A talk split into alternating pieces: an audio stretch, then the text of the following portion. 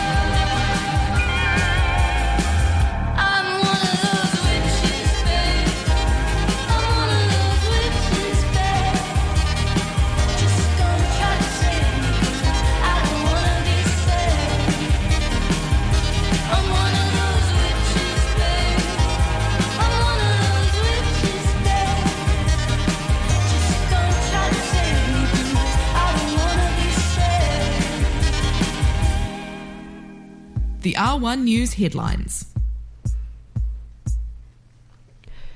Tēnā koutou, ko Eileen Aho. Heavy rain warnings are in place for North Otago and Christchurch as the South Island experiences flooding, slips, and road closures. Christchurch City Council is urging people to take care as roads close due to heavy flooding and prepare for slips in hillside areas. Snowfall has led to multiple road closures as well, notably in Arthur's Pass, roads between Fairlie and Twizel, and Tarras to Omarama. Russian state controlled energy company Gazprom has announced that they will reduce gas deliveries through the main pipeline into Europe from Wednesday, 27th July. Gazprom says it is doing maintenance due to technical condition. Gazprom says it is doing maintenance due to the technical condition of the engine, thus cutting the daily gas deliveries to approximately 20% of the pipeline's capacity. Germany has commented saying they see no technical reason for the reduction with Economic Minister Robert Habeck saying President Putin is playing a perfidious game as the West continues economic sanctions due to Russia's occupation in Ukraine. EU officials have rolled out a 15% gas savings plan to counter the energy shortage. Pope Francis has used a trip to Canada to ask for forgiveness over the historic abuse of Indigenous children in residential schools run by the Catholic Church. The Pope has travelled to Canada to deliver the apology in person for the church run forced assimilation institutions and the quote evils that transpired. The six day visit comes after the discovery of hundreds of unmarked graves at several former residential school sites over the recent years.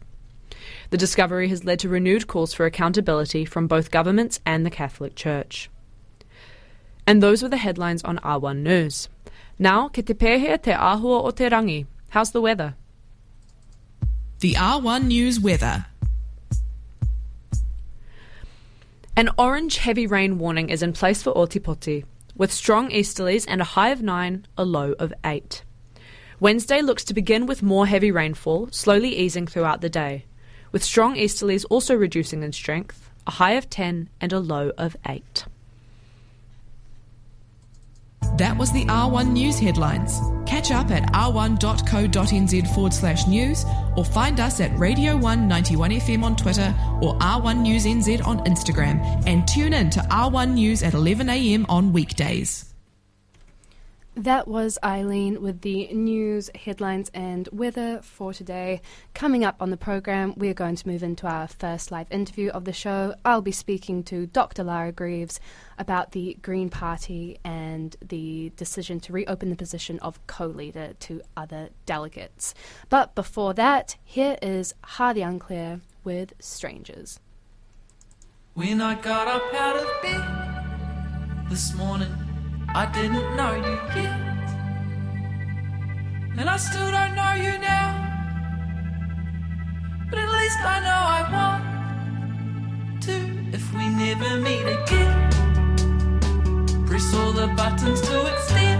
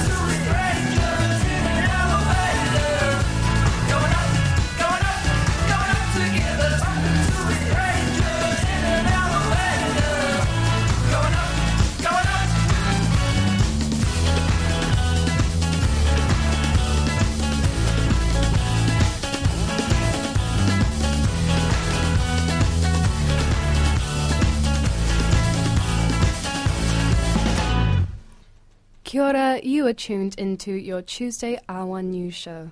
I'm Nico. It is currently 16 minutes past 11, and we are moving into our first live interview. The Green Party has voted to reopen the position of co leader to other delegates.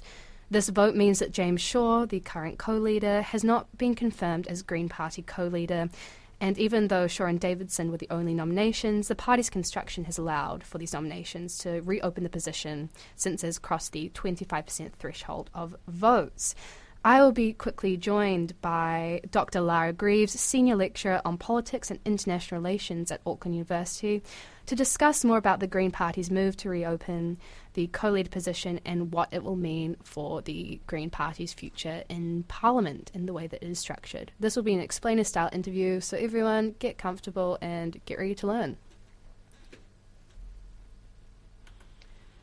Kia ora. Can you hear me, Lara? Yeah, kia ora. Kia ora. Thank you so much for joining me on air this morning. You're welcome. Always keen to talk about the Greens and political happenings. Yeah. Good, good. Okay, so first up, uh, can we just have a quick overview perhaps of what is currently happening? Because from my understanding, this vote is occurring as the party vote has crossed the 25% threshold. But um, can you perhaps explain a bit more about this vote and what it means for opening up the position for the Green Party? So first I would start with that every political party gets to set its own rules and they have their own constitution, kind of like what a club would have, a sports club or an incorporated society. They hit set their own rules as to how they deal with things like leadership, candidate selection, their MPs and all of those sorts of things. And so in terms of the Green Party, the Green Party have quite the set of rules. So it's kind of one of the longer constitutions. And they really, because they really pride themselves on being quite open and democratic. And that's really aligning with who they are, their ideology, and their, where they occupy on the political spectrum. Um, we'll call them like a left wing social justice and environmental party. And so in this case, what happens is parties have a yearly conference and have votes on matters that matter to them and, and various things. And in this case, basically the Green Party every year they reconfirm their leaders, and in this case, James Shaw has not been reconfirmed as a leader.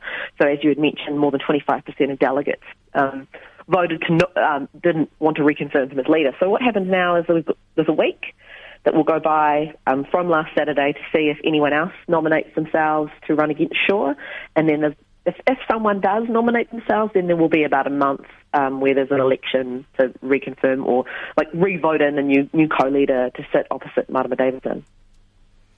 Good. Okay, thank you. That was quite a good clarification of it. So, the Green Party has come up with this way of organising and obviously having a bit of representation as well for their spokespersons as co leaders. How then will this vote affect uh, Green portfolios and operations and communications within government, uh, specifically with Labour, if perhaps James Shaw is not re elected as a co leader? How will it change up the dynamic? um, within Parliament? Uh, so the first thing to note is that the Greens currently are not technically part of the government, but they have a memorandum of understanding with the Labour Party. So that means that um, Marama Davidson and James Shaw sit as ministers outside of cabinet. So they don't, they don't have a lot, they don't have very weighty portfolios, but James Shaw is climate change minister. And he's been kind of controversial because a lot of Green Party members have said he's not gone hard on that and is a bit more moderate than what the, the party base likes. But anyway, so he's climate change minister. Jacinda Ardern has confirmed that he would stay as climate change minister. That exists that exists independently, that agreement, independently of whoever the leaders are within the Greens. So James Shaw would still sit in that position, even if, say, someone like Chloe Swarbrick had decided to run against him. And there's no evidence at this point that actually any of the sitting MPs are going to run against him. So that sits independently. I think generally what we're looking for um, as political scientists and commentators and people who watch politics is 2023 on current polling, what we would see is maybe a, a Labour, Greens, Te Pāti Māori pairing versus a National Act pairing. And what we're watching in the polls is whether either of those groupings gets past that 50% and, and can govern. And basically, I think really this instability in the Green Party, it's not likely to freak out Green members, um, Green voters, because Green voters are actually generally from political psychology research, we know they can sit with a bit more uncertainty and they're quite happy to be more democratic as a party. But what it's likely to do is kind of create a lot of charge from the right um, from National and ACT who will say, oh, the Green Party's unstable and they can't be a partner for Labour in the future, and that it's going to be a bit of a mess. So that's that's kind of the consequences of this leadership contest. Mm, that's really interesting how it will create a, a, different dynamic, one which is worth discussing and differently just watching, keeping up to date with for the election next year. And I guess as well in regards to different like oppositions and just mouthpieces for different political parties and groups. Um, with the Green Party structure, it is obviously stemming from a grassroots campaign, the Green Party, and that mm. is the way that they configure themselves and the way that they s- choose to speak about issues such as climate change, which uh, James Shaw does have the portfolio of. Will there be any foreseeable power limitations, perhaps, um, and po- and different policy things which could occur under new leadership because it is, um, from my understanding, perhaps a bit difficult to initiate these big plans um, within certain structures and limitations. Mm.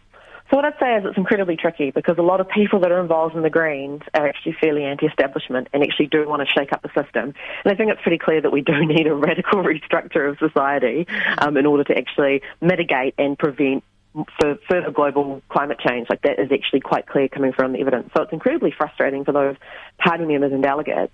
But what's likely to happen in this case is it doesn't seem like there's a sitting MP that's going to challenge James Shaw. And in that case, it's very unlikely um, that James Shaw will be unseated as leader. So what's more likely to happen in this case is it's really kind of shaken the leadership a bit. So Marama Davidson and James Shaw were quite shocked that this happened, mm. um, and other Green MPs have said that they were quite surprised at it as well. So it's really going to come down to them having to return to their base to really like communicate with them, make them feel heard, and figure out exactly what to do and exactly what to prioritise in those potential coalition talks in 2023. Um, but yeah, potentially just really makes them makes the leadership surprised and really tries to encourage them to be more left leaning as, as, a, as a potential positive coming out of this for the delegates. Mm, definitely. Well, thank you very much, Lara, for speaking with me about the Green Party situation, the upcoming election, and where can we go just before uh, I let you go to keep up to date on what is happening just with the current events with the upcoming vote and just to stay informed about Green Party news and just politics? I would say my main one that I'm following at the moment is Radio New Zealand. So like their um, they RNZ is, is fairly regularly posting on it, and um, for example, um, the update today that Elizabeth Kerekere's not running. So I would just generally kind of follow the update on RNZ or, or a similar website because it is it's still a pretty even though it's it's not huge. There's not going to be huge political consequences of it. It's still something that you know the media likes to follow. Definitely. Thank you very much for joining me, Lara, and I look forward to uh, talking with you a bit later. Kia ora, thank you. That was Dr. Lara Greaves, Senior Lecturer on Politics at the University of Auckland, speaking to me about the Green Party's move to reopen the co leader party position to other delegates. Coming up, we have a final feature of the show where I'll be talking about events that have happened on this day throughout history. But before all of that, I'm going to play a couple songs and we're going to start off with Marlon Williams, Party Boy. Stay tuned, stay locked. This is R1 News.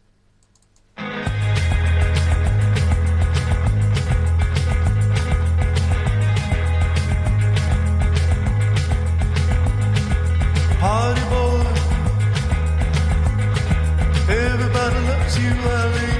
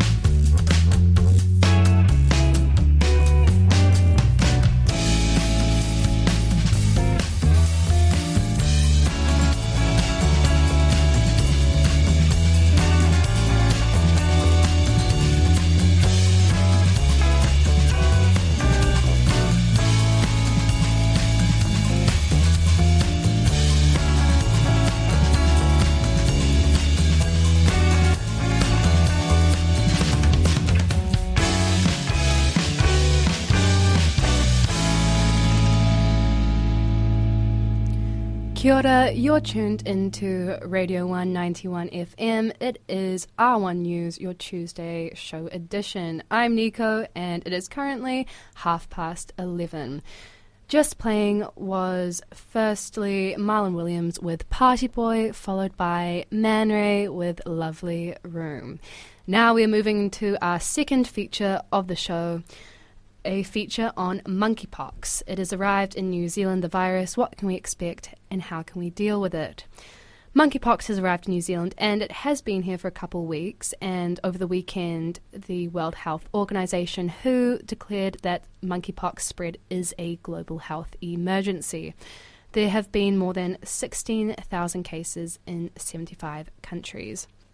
I spoke earlier this morning with Otago academic Constanza Jackson, a co author of a recently released article in the Public Health Expert University of Otago journal about monkeypox and what is the level of risk and how can we manage it. Here is the interview now. Stay tuned and stay locked. Now I am joined by Otago academic Constanza Jackson, a co author of a recently released article in the Public Health Expert University of Otago journal about monkeypox, its arrival in New Zealand, and what is the level of risk and how do we manage it. Thank you for joining me. Thank you. Thank you for having me. Really appreciate you guys reaching out. So, just to start off about this new virus, what are the symptoms of monkeypox how does transmission work? Basically, just a quick rundown of it for everyone listening so they can get an idea about the virus. So, monkeypox is an infection that is caused by a virus. Like you said, it is closely related to the smallpox virus, which is a virus that older generations will have had more exposure and knowledge about. But it does cause a comparatively mild infection. However, infection is similar. Initial symptoms would appear right now, we're seeing maybe six to 13 days after exposure, averaging about nine days after exposure. And this can include headache, fever, muscle aches, uh, fatigue and swollen lymph nodes. You can see that visibly, but also they are painful. Um, so any pain around lymph nodes, that's something that is important to highlight. There's also um, a characteristic rash that is seen that can sometimes develop concurrently with these initial symptoms or after these initial symptoms. And the rash itself can be found on the face and spread to arms, legs, chest, hands, soles of feet. The thing that's important to highlight is also that these the lesions that are caused by this um, rash can also be found in mucous membranes, which are slightly more difficult to see. So that would include, you know, the inside of your mouth, your nose, um, genitalia, anus, um, kind of those other different membranes. Those as well can also have um, these lesions. Um, there are resources available that will show what these lesions look like. They start off potentially as a bump. Then kind of progress into something that's more pus filled and then over a couple of weeks they will dry off dry up and fall off. And for this virus specifically um, there are two different kind of subsets of how it can present and they have different case fatality rates so there's one that has a slightly lower case fatality rate one that has a slightly higher it appears that the one that's floating around and kind of causing this global outbreak is of the lower case fatality rate um, so based on UK data, it appears that the case fatality rate may be about 1%, which is similar to COVID if we are using a comparison. Mm-hmm. Um, a cause of concern regarding symptoms and hospitalization and fatality is that it is more severe in children. It has been shown that children have higher rates of hospitalization. And um, same with immunocompromised patients. It is a more severe infection in immunocompromised patients with higher fatality risk. Um, and then also individuals, if they're infected during pregnancy, it can lead to potential complications. So those are also kind of things that we are wary about. Um, regarding transmission, we have a present known routes of transmission between um, human to human transmission. So those would be skin to skin contact. Um, specifically, if you have contact with a present lesion, um, like touching those actual lesions would be that skin to skin contact.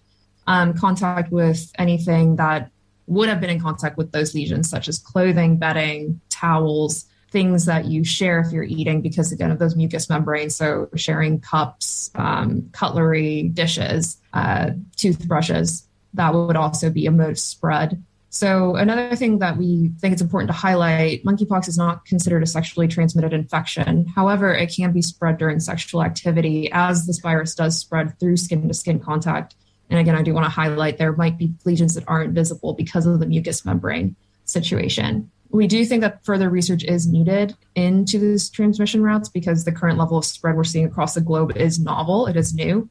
And there are also confirmed cases in different countries that don't have a known exposure. And then, lastly, on that point, uh, the current virus, there are a couple different variants of the virus. The one that has been sequenced in the UK does show that there are mutations that may affect transmission, but that's still very early days research. And it is something that needs to be further researched into is there a change that would cause a global spread? at this point in time or that has a spread that is better from human to human transmission as previously most cases or a good portion of cases had been between um, animal and human transmission through exposure in that way and then uh, another thing to highlight about transmission is that individuals with high levels of close contact are the ones that are going to be at heightened risk for monkeypox infection so that can include individuals like frontline healthcare workers um, hospitality workers and um, children so, because children have not only a lot of interaction between their own peer group, they actually also have a lot of intergenerational contacts between their nuclear family, their extended family, um, grandparents, siblings, and um, things like that. So, they actually have a lot of contacts. And regarding the the transmission of monkeypox, what can the public do to help? And is it still relatively in managed isolation, mm-hmm. or is it a bit more like in the community, kind of like how COVID 19 is still at the moment? Yeah, so that's a great question. So in New Zealand, there was um, its first case was reported on the 9th of July, and the second case was reported on the 12th of July. And there's no evidence in New Zealand of community transmission. So at this point in time, New Zealand actually has a relatively contained situation as compared to other countries at present. What the public itself can do to just be aware is. I would encourage people to look at the Ministry of Health has actually put out quite a lot of information on their website regarding symptoms and transmission routes. I would really encourage people to seek reliable information from sources such as Ministry of Health, um, your GP, if you're able to contact your GP with questions, or websites like the WHO. And I've two major reasons for this. It's um, when outbreaks or emerging infections spread or appear, um, our understanding of those infections changes. So, in order for something to be novel, something had to have changed. So, it will be kind of an evolving situation for us in our understanding, and public health knowledge can change quite quickly. So, those reliable sources will update our current understanding, um, or will update with our current understanding. And secondly, emergent infections can also bring up a lot of unhelpful media that capitalizes on lack of understanding, fear, or stigma. And the best way to stop transmission is to know when and how to seek medical attention and follow medical advice if you do acquire it. And um, messaging that kind of um, creates fear or stigma will prevent, you know, attention, the medical attention seeking behavior, and also just identifying when there is um, a need to seek medical attention. And for sure, just to wrap up, quickly. Um monkeypox as you said like it's important to be informed like and just check out all these resources to make sure that we are aware of it. And monkeypox isn't an sti it is a virus and it is known to be prevalent among gay men. But how do we address this without stigmatizing it? Because it is important to address that it is a virus. Yeah no that's a really great question as well. So like you said monkeypox is a, a virus that causes an infection and that is across like any person who is a human is equally predisposed to having that infection and can become infected and have these symptoms and transmit it. So at present, there are a high percentage of cases that are found in um, the community of gay, bisexual, and men who have sex with men. Um, there, when a new emerging virus appears, it is it is commonly seen that it will start within a specific population just by the network that it is in. So the initial cases for this outbreak were in that population and it spread within that population. Um, however, that doesn't mean that it's just going to be within that population. Um, sure. Because everybody, everyone is able to be infected with this. And what we actually in public health community look at is that um, men who have sex with men, gay men, and um, bisexual men actually have very good medical attention seeking behaviors and actually do present to healthcare settings when um, there is something that they need medical treatment for. So we actually acknowledge that as part of a positive thing. Um, we don't stigmatize against that. We actually are very thankful that this outbreak was identified, um, and we credit that to people who actually went and sought care Um, but like I said, if um, this does spread through close contact, so within households between, you know, if you live in accommodation with friends, things like that, like this, this can spread if, through the different routes of transmission that you would have within a household contact situation. Thank you very much for that. That was very informative.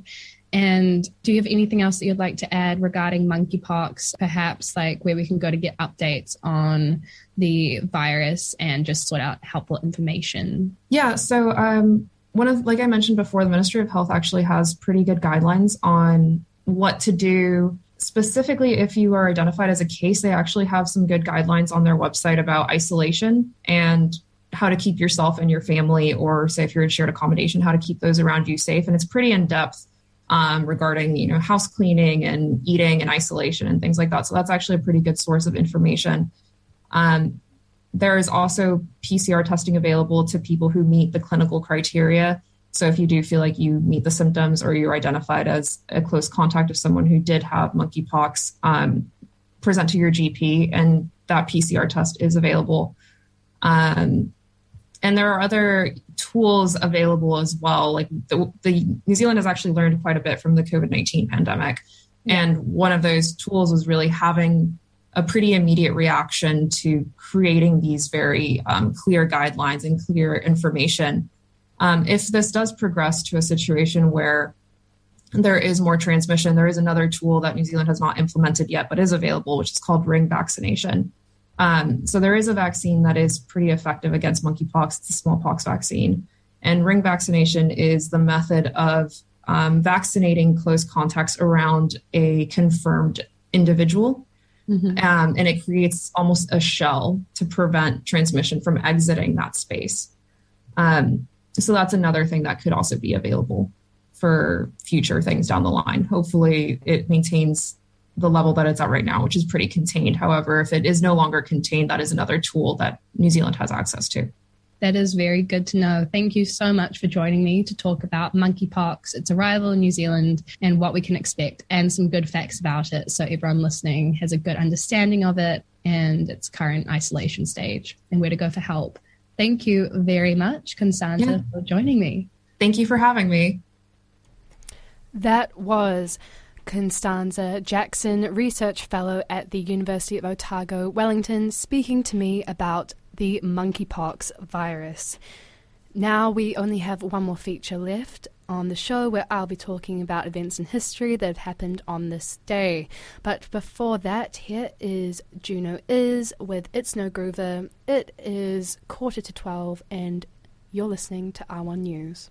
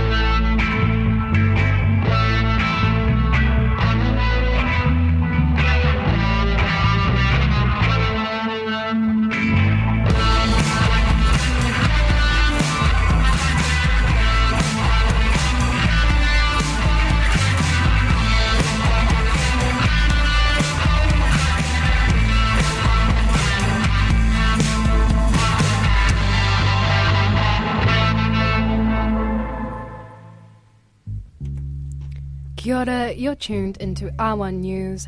I'm Nico, and it is almost 10 to 12, and we are moving into our final and reoccurring segment, which is On This Day in History. If you've just tuned in now, we've had some great features. Um, we've talked about monkeypox virus, and we've talked about the Green Party's move to reopen the position of co leadership. Now, on this day in history, I've picked some fun and interesting facts and important moments that have happened on this day, July 26th. First up, in 1609, English mathematician Thomas Harriot was the first person to draw a map of the moon by looking through a telescope. I think that's quite a fun fact, and last week I think we talked about that it was the anniversary of the first moon walk. So, quite a good little follow up from that one. And then moving on to our second fact of the day, of this day. The Republic of Maldives gained its independence from Britain in 1965. That is an important moment of history for sure. And to wrap up this little brief moment on this day in history, it is apparently World Tofu Day. World Tofu Day is to be celebrated, and according to the articles I have read, it is a great way to encourage limiting meat intake for the planet and helping with the climate. So, everyone, open your recipe books, get cracking, make some yummy little tofu meals for dinner if you're not planning to already. Okay, that was on this day in history, and now I believe we are coming towards the end of the show. So, I'm going to do a quick little wrap up of everything that we have been discussing today and everything which you can find on podcasts after this has gone to air. So, we started off the show by speaking to Dr. Lara Greaves, Senior Lecturer on Politics and International Relations at Auckland University. I spoke to Lara about the Green Party and their vote to reopen the position of co leader to other delegates, what this means for the Green Party and its relations with Parliament and in government, and what it means for their portfolios. It's really good and informative, so I highly recommend giving that a listen. After that, I spoke to University of Otago Wellington Research Fellow Constanza Jackson about the monkeypox virus, its arrival in New Zealand, important facts you need to know about it, and plans to combat the virus. And then we just had a brief little recount of what has happened on this day in history. And I'm looking forward to being back next week to share some more fun moments and talk some more with everyone listening. Thank you for a great show, everyone. Have a great rest of your day. This has been R1 News. I'm going to leave everyone with a song, and that is going to be Pressure to Party by Julia Jacklin. Stay tuned, stay locked. This is Radio 1.